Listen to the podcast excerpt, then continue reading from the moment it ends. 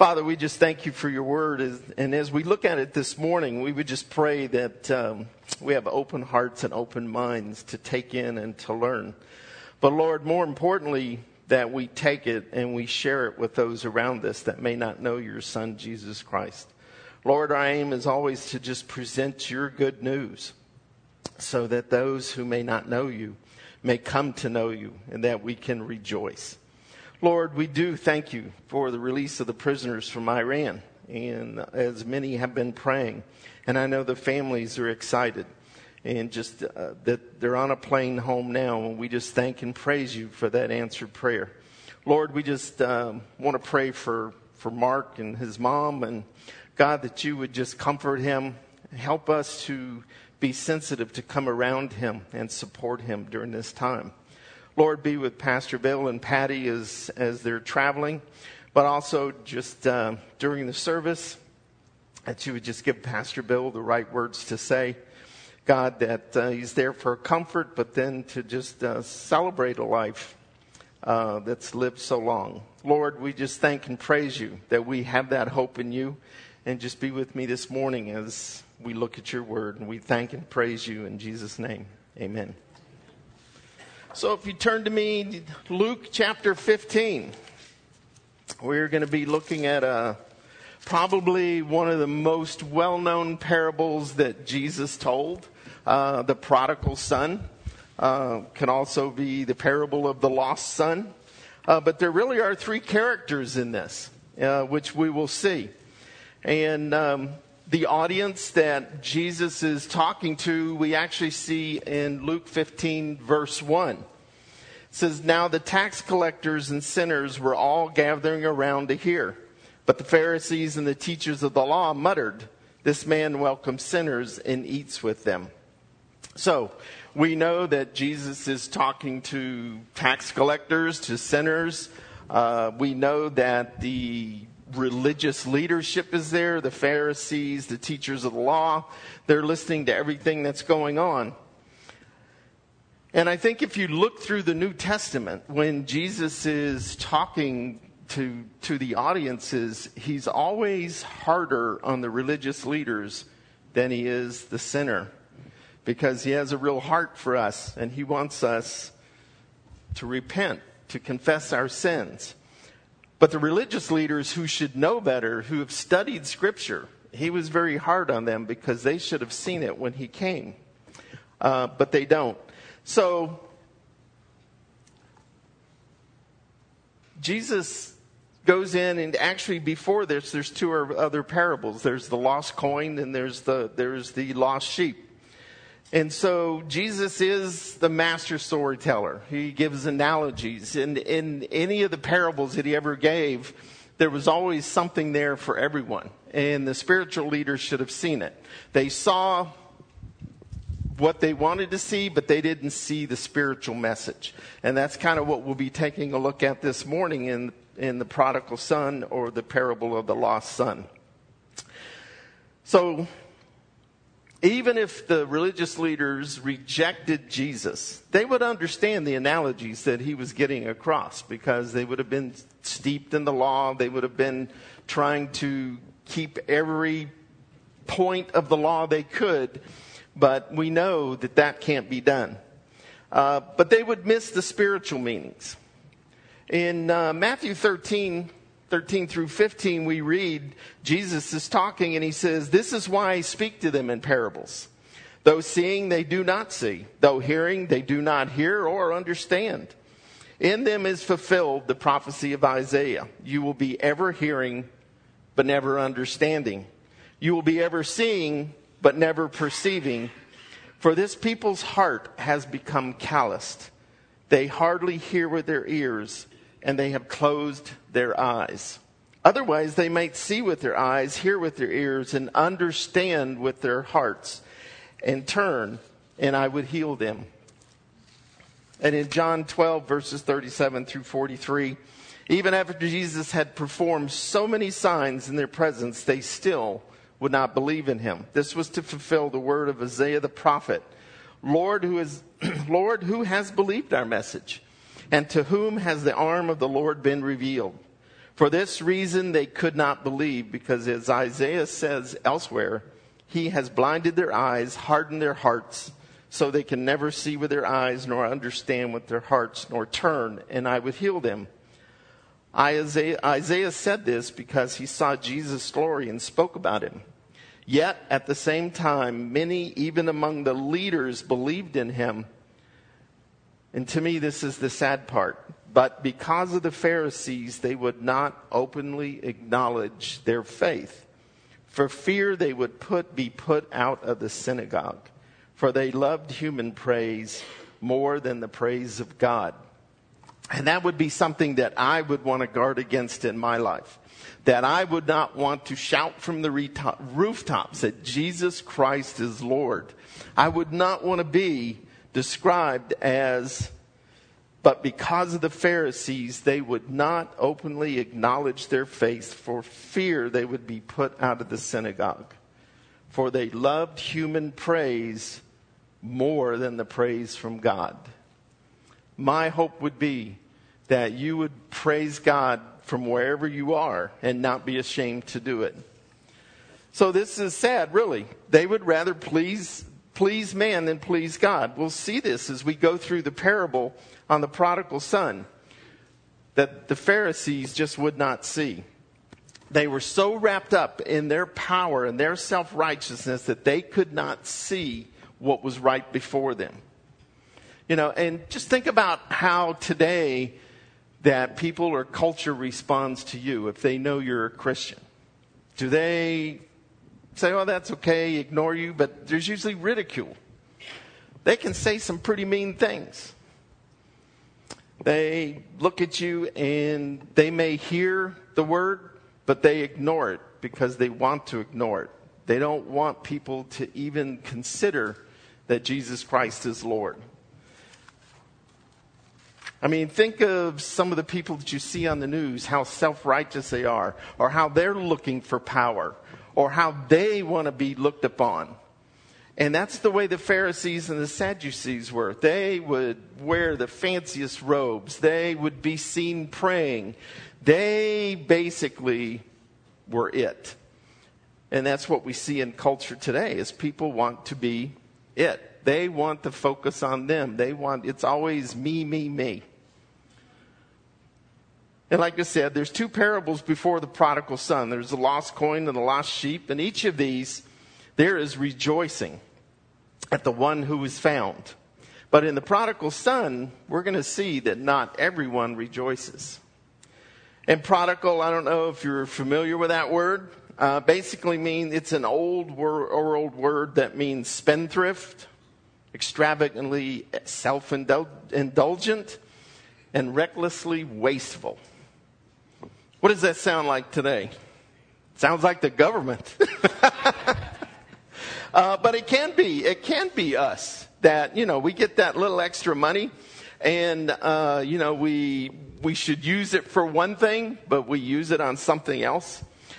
And I really have to laugh. I was up in San Francisco this week and I read a story that just, I mean, you heard about the Powerball this last week, right? $1.5 billion. I mean, can, I mean, I was looking on the internet to find out how much money was spent for to be a, an award of 1.5 million. I mean, it had to be. I don't. Does anybody know?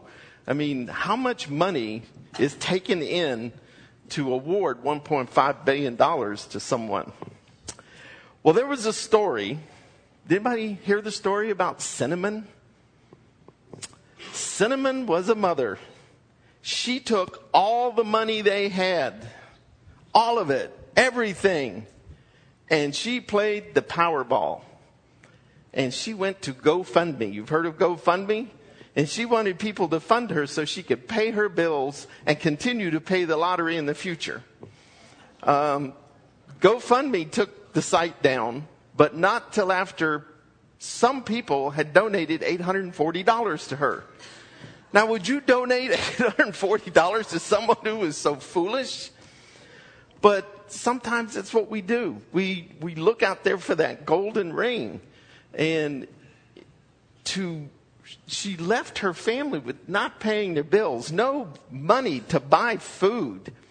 And you think we're going to read about the prodigal son, and it's like, how could someone do that? But today we see people do it. That money, and it's, it's the love of money. It's not the money itself, because money is just an inanimate object. It's what you do with it that determines whether it's good or bad.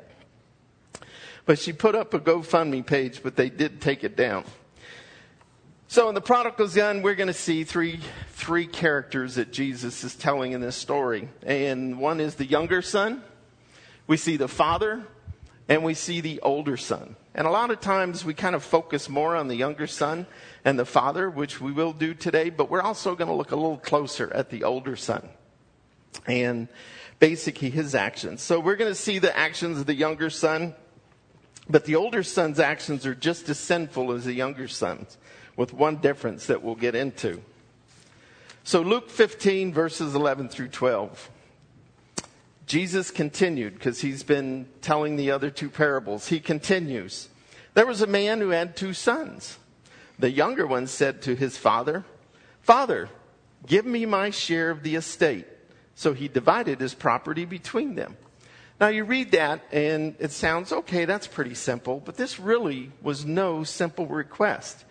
He basically was telling his father to drop dead. Because normally for him to get an inheritance, because it would have been split, basically two thirds would have went to the older son and one third would have went to the younger son. And so basically he was telling his father, I wish you would drop dead because I want my inheritance. I want this money. Have you ever, many of you raised teenagers? I did, well, mine are 30 and 33 now. Um, but you ever have a argument with your teenager? You know, and tried to, you know, me, when I was a little younger, I had a little more of a temper than I do today. So my responses weren't always probably what they should have been. Uh, but my kids still love me, thank goodness. Um, but I think about this, and I think even when I was a kid, I can remember an incident, inc- instance where you know I'd gone in and I was getting ready, and I was going on a I was going on a date that night, and um, my dad could be kind of a jokester sometimes, or you know, just always kind of get my goat. And he was joking around. Of course, I had you know got cleaned up, combed my hair, put on nice clothes because I was going out that night, and he was messing around. He actually grabbed me and he tore my shirt.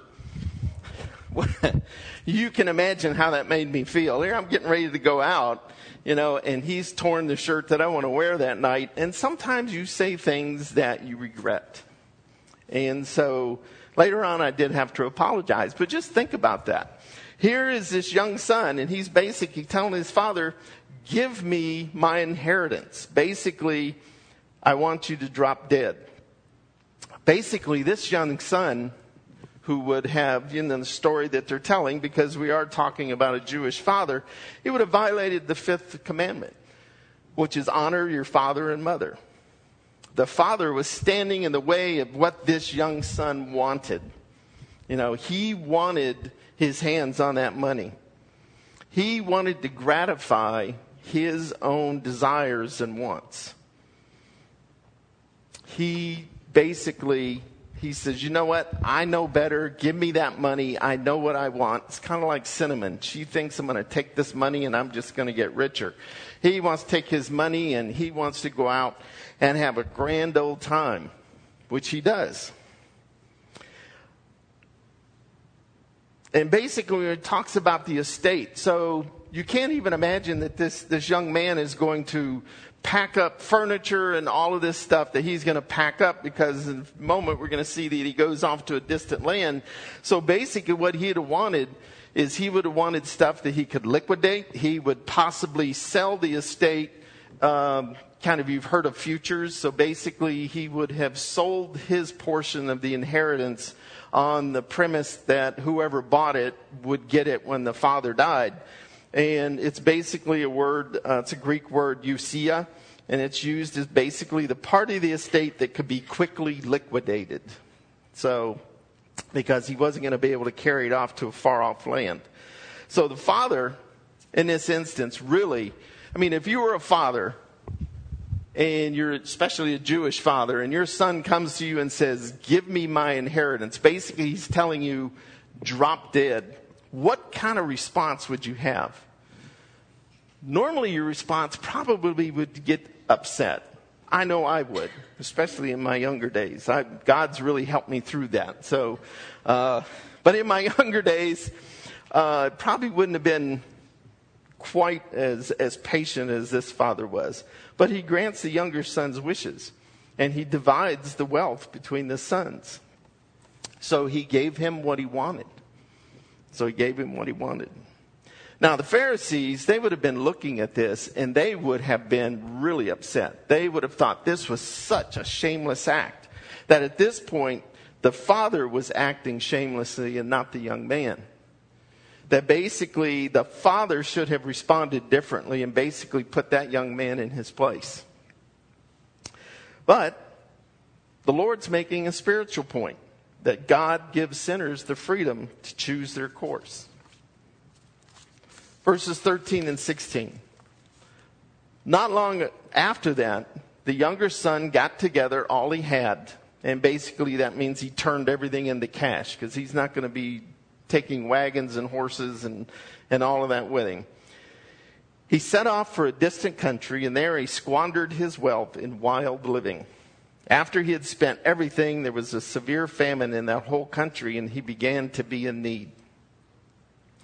So he went, he hired himself out to a citizen of that country who sent him to his fields to feed pigs. He longed to fill his stomach with the pods that the pigs were eating but no one gave him anything to eat. So today, he probably would have headed off to San Francisco, Los Angeles, Las Vegas, you know. But basically, it was a distant country. It would have been a Gentile country because he wanted no accountability. He didn't want to be around anywhere that anyone could hold him accountable for what he was doing. Now, I don't know back then what kind of wild living would have been. Uh, but I know today what, what, wild living can be. I've had to go to meetings in Las Vegas, and you see everything that goes on there. You can go, you can go downtown San Diego and see wild living. It's just an, what you want to do at the time. And um, Nevada is pushing, Nevada's pushing for the whole state to legalize prostitution, which would be a really bad thing. You think prostitution's bad now? You can imagine what it would be like if it was legal. Um, So here he's going to go wild living. Now, when I first got out of the Air Force, uh, many long years ago, uh, I went to work in Lake Tahoe. And Lake Tahoe, you could see some pretty wild living. But I worked with guys that um, we got paid at midnight. Uh, every Wednesday, we got paid at midnight. And on the end of the paycheck was two drink tickets. And so you could take the paycheck upstairs to the main cashier. And if you cashed your check and got all that cash, you got two more drink tickets. So you've got a casino with roulette, blackjack, uh, baccarat, craps. Uh, you've got four drinks uh, and a pocket full of cash. What do you think would happen? I literally knew guys that before they left, they were broke. And the next day, they were in the finance office taking a draw on the next check to help pay their bills. So it's not too far fetched to read that this young man wasted everything that his father had given him because we see it today. You know, my dad always told me, he says,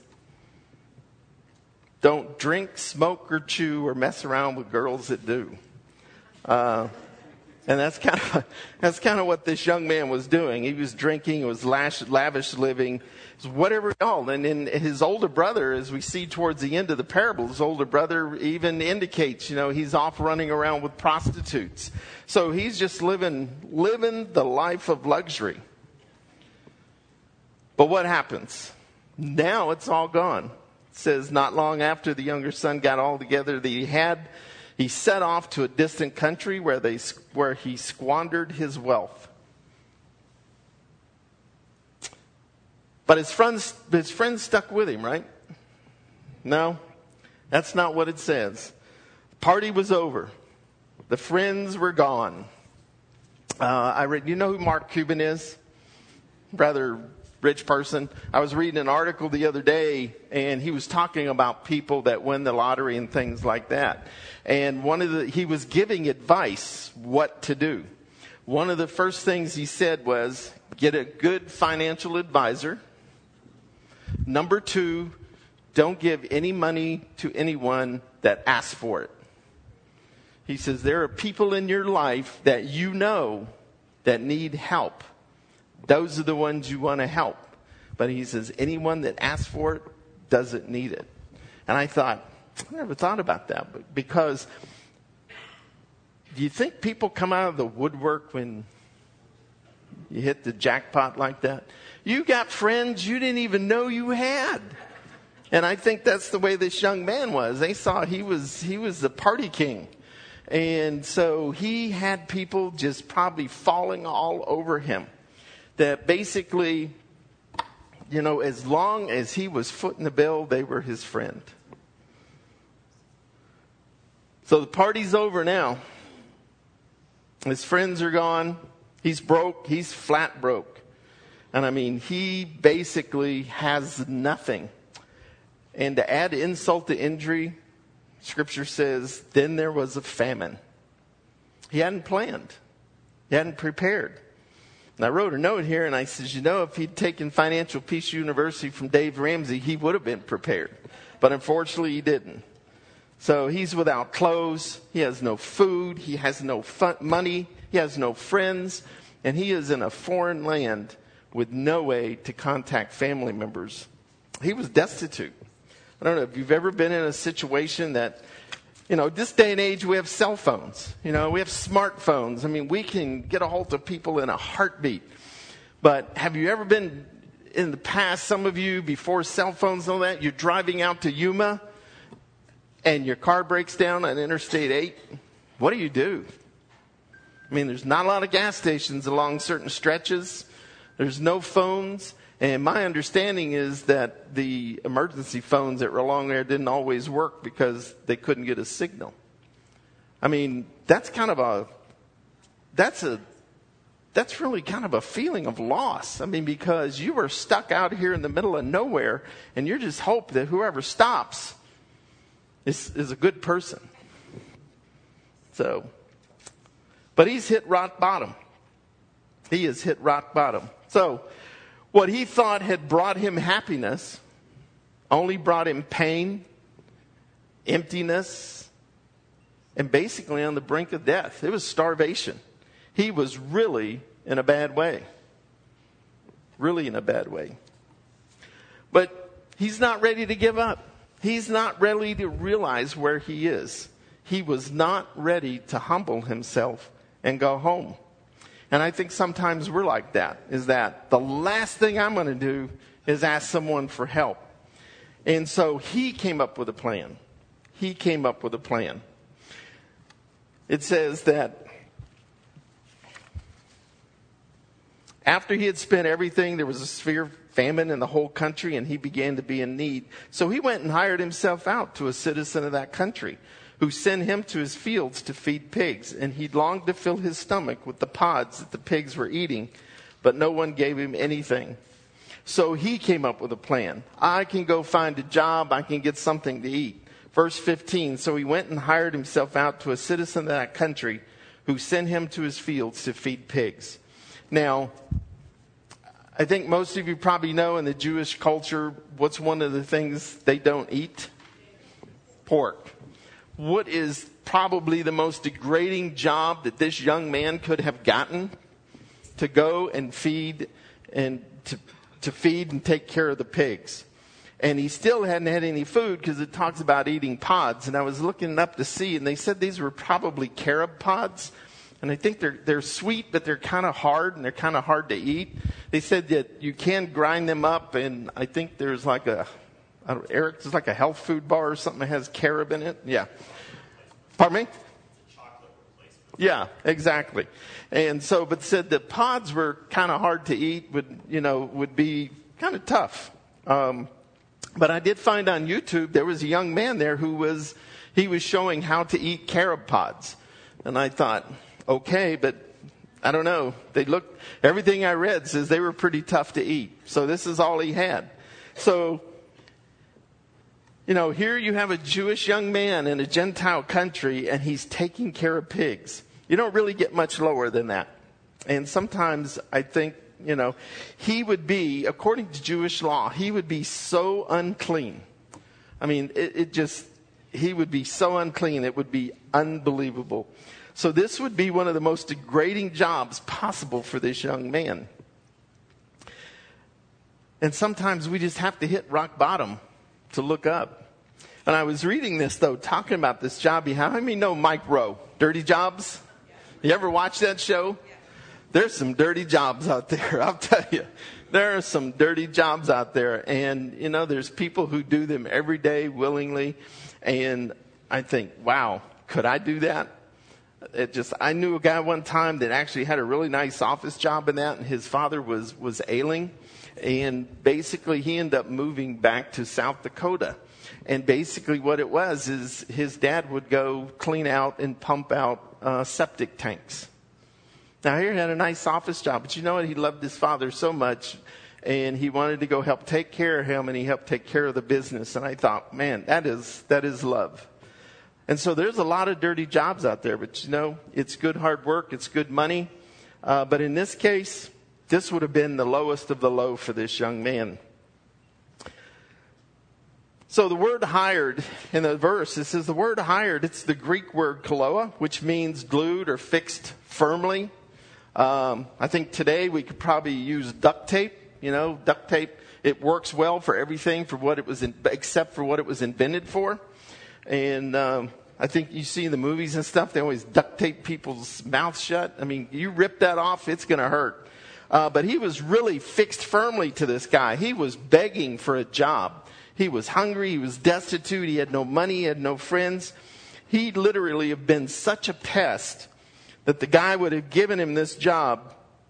But in the text, he says he was so hungry he was going to eat the pods at the pig's gate because no one, no one would give him food. So after he had expended all his money, had been such well, he thought he was a good friend.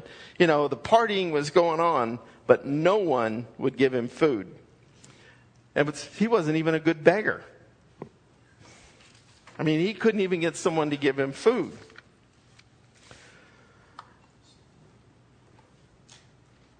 You know, we're all at a different place in our life. We have decisions to make. And this young man had a decision to make. And God puts us in positions to make decisions every day.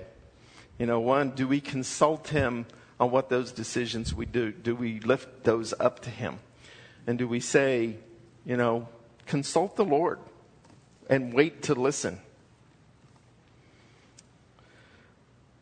Sometimes we get so low, we finally realize that Christ is the answer or that God can help us. You know, it takes some time. It takes some time for us to realize that we're such sinners and Christ died for us. You know, it just, uh, I look back on my life and I know there's been times I've really been prideful, you know, and it's just like, I am not getting down on my knees and pray. I can handle this. But you know what? If you're reading and praying, God is going to enlighten you. He's going to open your eyes. But we have to realize that we really need Christ in our life. Romans 6:23 for the wages of sin is death, but the gift of God is eternal life in Christ Jesus our Lord.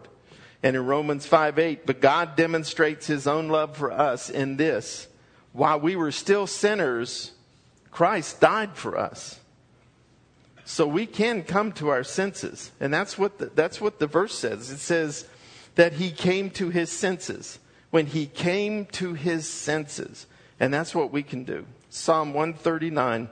Because God, God will pursue us. God will pursue us. I can, Psalm 139, I can never escape from the Spirit. I can never get away from your presence. If I go up to heaven, you're there. If I go down to the grave, you are there. God knows where you are, and He's patient. He is patient, and He will wait.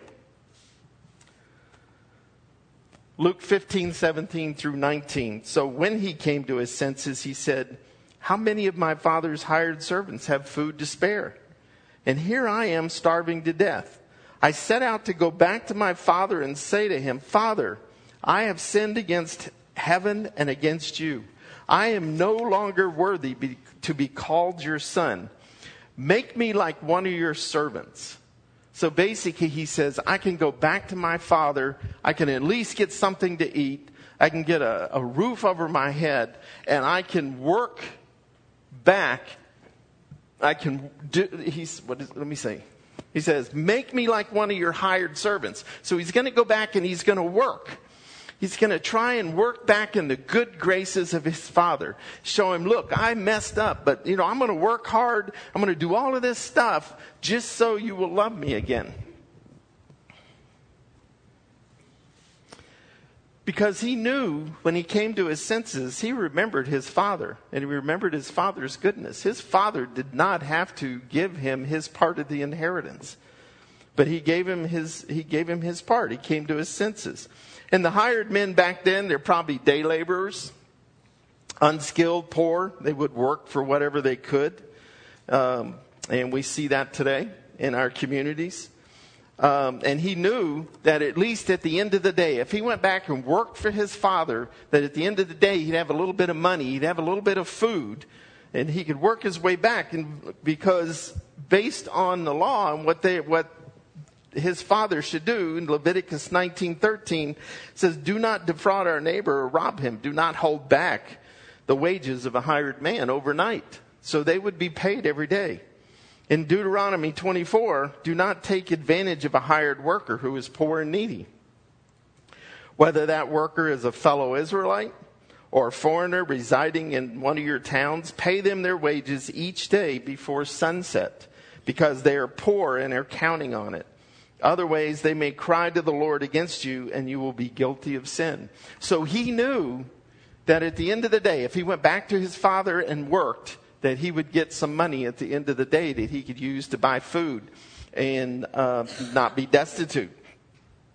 I know um, my first job was picking beans. And, you know, I would think I was like 14 years old, something like, it was one of my first jobs. I also worked in a pool hall, so uh, but I was, but at, at picking beans, you know, you had to pick like so many bushels every day and all of that, and you got paid at the end of the day. And you know, for me, being 14 years old, that was pretty good. You know, it, I got money at the end of the day. I had something to put in my pocket. And so that's what this young man would. He would have money in his pocket at the end of the day. So the young man soon would have known this and hoped that his father would treat him at least as good as he treats his hired men. So he had that hope that he at least could be treated as good as a hired. But he does humble himself. He finally comes to realization and he humbles himself because he says, Father, I have sinned against heaven and against you. Now, the Pharisees would have loved this. They would have thought, this young man has blown everything he's had. He's going to come back to his father, and his father basically has, he's in control now. And he says, you know, the only way back is you're going to confess, you're going to repent, you're going to be humiliated, you're going to be shamed, and perhaps, maybe, just perhaps, you'll receive forgiveness and mercy but only after you fully pay back your father. And that's what they would have expected the father to respond. They would have expected his, the father to respond in this way to really do this to his own son. In other words, you had to earn your way back. The younger son realized the only person now that could save him was his father. He knew his father's goodness, compassion, generosity because he had seen it. And he didn't expect to be welcomed back immediately, especially in the family, but just as a hired man. Then in Luke 15, we see the father. we see the father's response. So he got up, went to his father, but while he was still a long way off, so his father must have been looking for him. His father saw him, was filled with compassion for him, and he ran to his son. He threw his arms around him and kissed him. The son said to him, Father, I've sinned against heaven and against you, and I am no longer worthy to be called your son. But the father said to the servants, Quick, bring the best robe and put it, in, put it on him. Put a ring on his finger and sandals on his feet. Bring the fatted calf and kill it. Let's have a feast and celebrate. For this son of mine was dead and is alive again. He was lost and is found. So they began to celebrate. He ran to his son. This is not something that a man of this stature would normally do. And the word run, it's like running a race. That's the word. It's basically he ran like running a race. He would have girded up his robe. He would have shown his legs, which normally would not be done. And he ran to his son. Now, the Pharisees and the teachers, they would have expected the father to ignore him for a while and would shame him. They would have been shocked by this response. This just did not go along with their legalism. But the father is filled with compassion. He runs to him, he throws his arms around him, and he kisses him. Now, can you, can you imagine that this probably, this young man had not had a bath in a while. He had been in the, with the pigs. He only had one set of clothes. I mean, I don't know about you, but I'm not too sure I'd be willing to wrap my arms around him and give him a kiss. I'd say, go take a shower first. But he didn't. He basically, I mean, I couldn't even imagine the cinch, but this father ran. He ran like he was running a race, grabbed his son, wrapped his arms around him, and began kissing him. The Pharisees, the teachers of the law, would have been furious. They're like, What are you doing? This guy is so dirty. He's been with pigs, he's unclean. He was breaking the law. This is the point that Jesus is trying to make. The law doesn't save, they missed it. This father showed grace. The Son did not deserve it, but the Father showed it. Praise the Lord, we're saved by grace. Saved by grace, Ephesians 2 8. In Luke 15 21, the Son said to him, Father, I have sinned against heaven and against you. I am no longer to be called your son. And you know what's missing in that part is it doesn't say, Make me as one of your hired men because he doesn't have to work his way back. He has humbled himself, confessed his sin, and knows that the Father has shown grace and given him something that he doesn't deserve. And that's how Jesus is just one of the master storytellers because he's bringing this around now. And that's, that's just like us. We don't have to work our way to heaven. God's grace. We just confess our sin and know that Jesus Christ is our Lord and Savior and believe. And He is faithful to forgive us of our sins. He is our loving Father. Luke 15, 22 again, but the father said to the servants, Quick, bring the best robe, put it on him, put the ring on his finger, and sandals on his feet. The scribes, again, they would have just been shocked by all of this. They're muttering, they're angry, the ring basically bore the family crest and would give the privileges and rights and authority on his son. The sandals would have shown that he's been restored to the family because normally slaves did not wear sandals. But the, the Pharisees would have been outraged. You know, I mean, this, they would have been muttering behind their back. In fact, they would have been, I mean, they would have just been incensed. Have you ever been so angry you just couldn't talk? I mean, that's kind of, kind of the way, that's kind of the way they would have been because this whole thing, and, and they know this is kind of pointed at them, but they're still not getting the spiritual message. Romans 8, 6 through 17. The Spirit Himself testifies with our spirit that we're God's children. Now we are children, then we, then we are heirs, heirs of God and co-heirs with Christ. If indeed we share in his sufferings in order that we may also share in his glory. And that's what this father was doing. He was bringing him back. They were going to have a celebration. Galatians 4 7. So you are no longer a slave, but God's child. And since you are his child, God has made you also an heir. Legalism hates grace. There's just no other way to say it. The Pharisees, the teachers, they hate this because it threatens their power and their prominence. You know, they hold this power and this arrogance over the people. You know, they'd be around in their fancy robes. They're thinking they're better than other people. You know, look at me. Look how godly I am. The Father threw a great feast he was going to celebrate the return of the Son. We saw in the lost coin and the lost sheep that there was a celebration, but this was a great celebration. This was, I mean, this was a huge thing. A whole town could have been invited.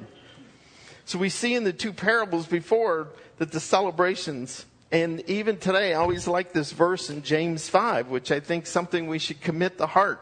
This should be our mindset. My brothers and sisters, if one of you should wander from the truth and someone should bring that person back, remember this whoever turns a sinner from the error of their way will save them from death and cover over a multitude of sins. That's in James 5 19 through 20.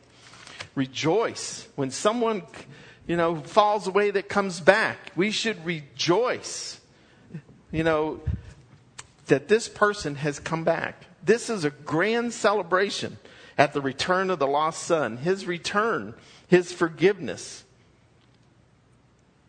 You're probably thinking, wait a minute, you said there was another son. There's the older son, the older son's response. So we read in verses 25 through 30. Meanwhile, the older son was in the field, so he was out doing what he was supposed to do. When he came near the house, he heard music and dancing. So he called one of the servants and asked him, What's going on?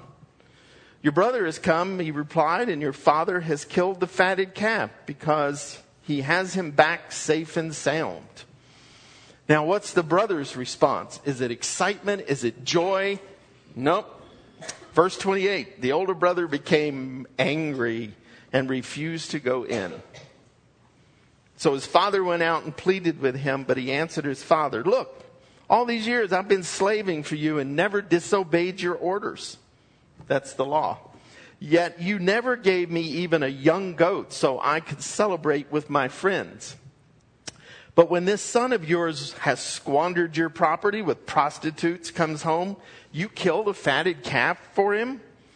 The older brother, he's coming in from the fields, a pretty large estate because he hadn't heard what was going on until he got close and he comes in and he asks the, the young servant what's going on and he tells him and he becomes angry. Instead of being overjoyed and excited, he becomes angry.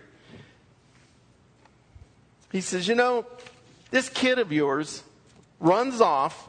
He spends everything you gave him. Now he's spending my inheritance. Because remember, the scripture says he gave the portion to the young son and the portion to the older son. He says, You're giving him my inheritance. He says, You're giving him my fatted calf, my ring, my robe, basically, is what he's saying. And so the older son was so angry he would not go in and partake of the party. The older son was being legalistic. He was looking at this from the point of view that the father should have responded differently to the younger son. He says, I've stayed here. I've worked. I've obeyed all your orders, all your commands. He says, You didn't even give me a young goat that I could celebrate with my friends. So he's not even talking about celebrating with his family. He just says, You wouldn't even give me a goat to celebrate with my friends. It's just me, me, me. Why didn't you do something for me? I stayed here. I worked, I slaved, I did all these things just like you wanted me to. His heart was in the wrong place. He's mad because the father has accepted the brother back, no questions asked, no restitution, no groveling, no shame, no working to get back into the good graces of the father. Because this young man was, due to the graces, his father was welcomed back into the family. Older brother was basically just like the Pharisees. He's filled with sin on the inside bitterness, hatred, jealousy, anger, unrepentant, self righteous, and critical. The older brother wanted the estate for himself, just like the younger brother, but he was just going at it a different way. He says, As long as I do what my dad tells me, don't rock the boat, you know, dad will give me my part of the inheritance. But we have to, you know, legalism, we have to really be very careful. Even today, we need to be careful within the church. When traditions trump scripture, we need to be careful. Matthew 23, 27 to 28, Jesus is speaking and he says, Woe to you, teachers of the law and Pharisees, you hypocrites! You are like whitewashed tombs, which look beautiful on the outside, but on the inside you're full of the bones of the dead and everything unclean. In the same way, on the outside, you appear to people as righteous, but on the inside, you're full of hypocrisy and wickedness. And we need to guard against that. You know, we look like spiritual giants on the outside, that we do everything perfectly, that we do what everyone expects of us. But we have to make sure that we're clean on the inside. We have to make sure that what's on the inside, that our heart really is focused towards God.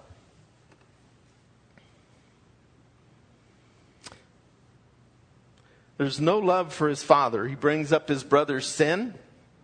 He has no love for his father or his younger brother. He should be rejoicing, just like the father is rejoicing. His younger brother is returned. But everything is about him. And the older son just doesn't the older son just doesn't see it. And then this is the father's response to the older son. Very compassionate. He says, "My son, the father said, You, you are always with me, and everything I have is yours. But we had to celebrate to be glad because this brother of yours was dead and is alive again. He was lost and is found. Kind of sounds like the song we sang this morning, doesn't it? Amazing Grace. The Jews have been given the scriptures.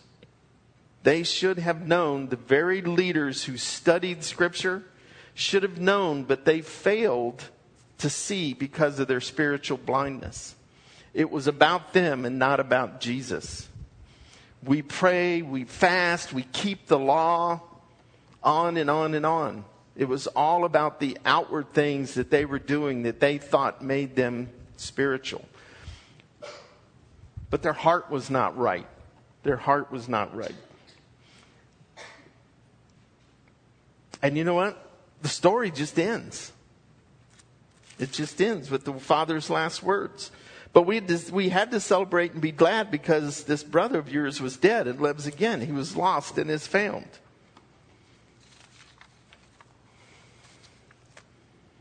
How would you write the end of the story? Because we don't know, after the father said this, we don't know the response of the older brother. Jesus doesn't tell us. So, how would you write the end of the story? Would the older brother repent? Would he be humbled and come back into the graces of his father? Well, if he's like the Pharisees, we know how the Pharisees responded. Because Jesus was a threat to their way of life. We know that they had Jesus crucified. We don't know if the brother stayed angry. We don't know if he turned his back on the father. We just don't know. But we do know how the Pharisees responded. And if the older brother stayed like the Pharisees, he would have turned his back on his father. There's decisions to be made, and that's what Jesus is getting at. He leaves us at a point that we need to make a decision. The Pharisees and scribes knew he was talking to them, but they probably missed the spiritual meaning of what he was trying to say. Just like today. You may share Christ with others. You may share what, you know, the hope that you have in Jesus Christ, but they just don't accept it. So, how about you? If you don't know Christ, will you trust Him today? Will you make Him Lord and Savior? Do you want to be part of that celebration? In Revelation 22, just before the Bible ends, it says, The Spirit and the bride say, Come. Let him who hears say, Come. Whoever is thirsty, let him come. Whoever wishes, let him take the free gift of the water and life. Let's pray. Father, we just thank you for your word. We thank you for the just the great parable that is in scripture. Just the example that it sets for us. Are we the younger son? That we humble ourselves, that we realize and come to our senses and know that Jesus Christ is the way? Or are we like the older son that we become angry that the law wasn't followed, that this wasn't done this way, and basically just turn our back? Lord, we just thank you that we have your word to read, that we have your word to study, and that we can come and talk to you directly. So Lord, I would pray that today that we would humble ourselves and know that we don't have to work our way to heaven. That we can just put our faith in you and believe that you, that your son, Jesus Christ, is our Lord and Savior. So I thank and praise you in Jesus' name. Amen.